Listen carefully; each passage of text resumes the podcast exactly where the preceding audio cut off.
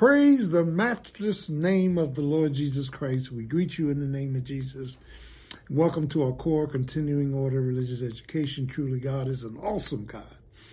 And uh, God has been awesome all year. He's going to be awesome next year if you're here.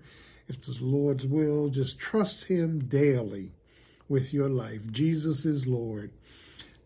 This uh, this evening, I want to deal with a passage of scripture in Acts chapter one, and when uh, Jesus was given information to his disciples, some information they had not previously known about.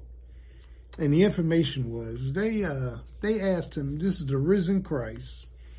He's been on earth forty days doing miracles, signs, wonders." And in Acts chapter one, they say to him, "Will you at this time restore the kingdom?" Now listen what they're asking him. Are you going to restore? You're the Messiah. You're going to restore the kingdom of Israel. And he said, That's not for you to know. That is my Father's business. Let me stop pausing part. God the Father is the planner. God purposes all the plans for the elect, for for earth, for heaven. He said that's not for you to know.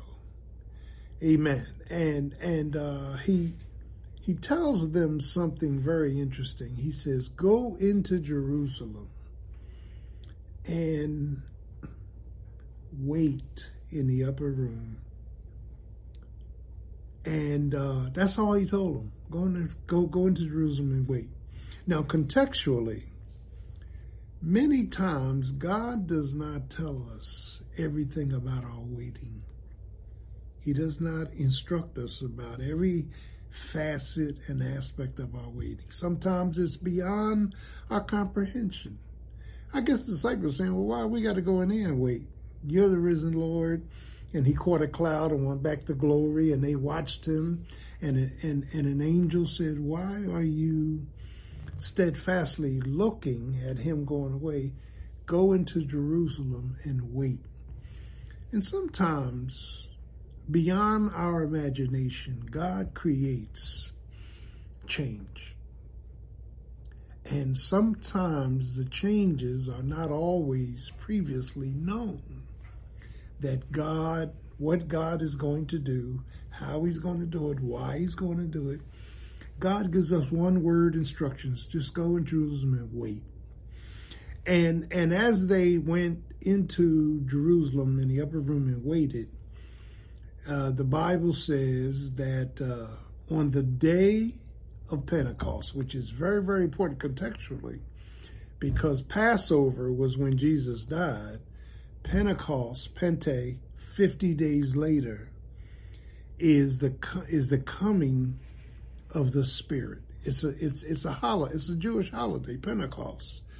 Uh, Pente five, Pentagon, you know, and and and so they were waiting and, and the Spirit came in like a mighty rushing wind, wind, fire, and, and, and, and, and oil and cloud and all those emblems of the Holy Spirit. And when the Holy Spirit came in through a mighty rushing wind, they were immediately, listen, baptized into the body of Jesus Christ. They, they, they were placed into the body of Jesus Christ. They were now, they now had the Spirit of God in them.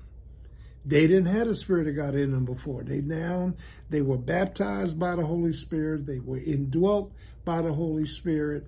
And, and, and the, the, the difference is the baptism of the Holy Spirit is them being placed in the body of Christ the indwelling of the Holy Spirit is the Holy Ghost being placed inside of them. So now that the Holy Ghost is inside of them, now they have the mind of God. Now they have the understanding of God. Now they have the power of God. Amen. The placement of God.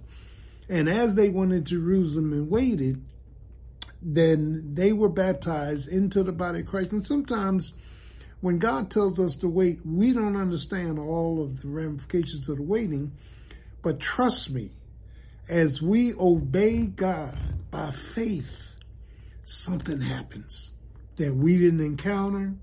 Something happens that we never thought about. Something happens that we never rationalized. And it's always for your good and his glory. Always for your good and his glory.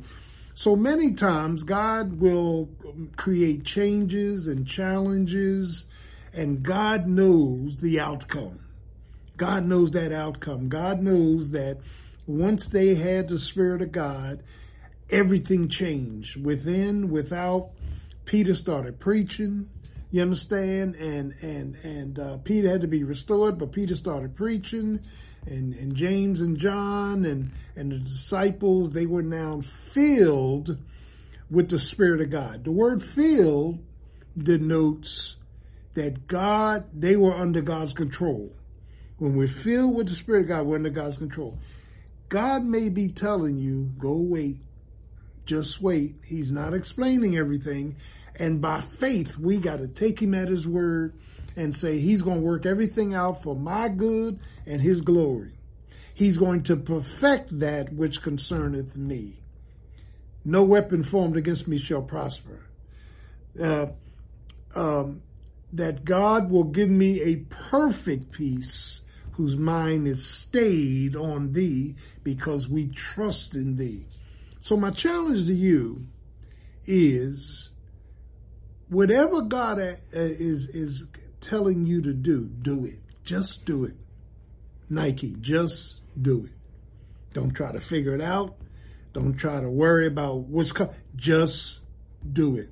That's my title this morning. Just do it. Nike. We love you. Have a great holiday in Jesus' name.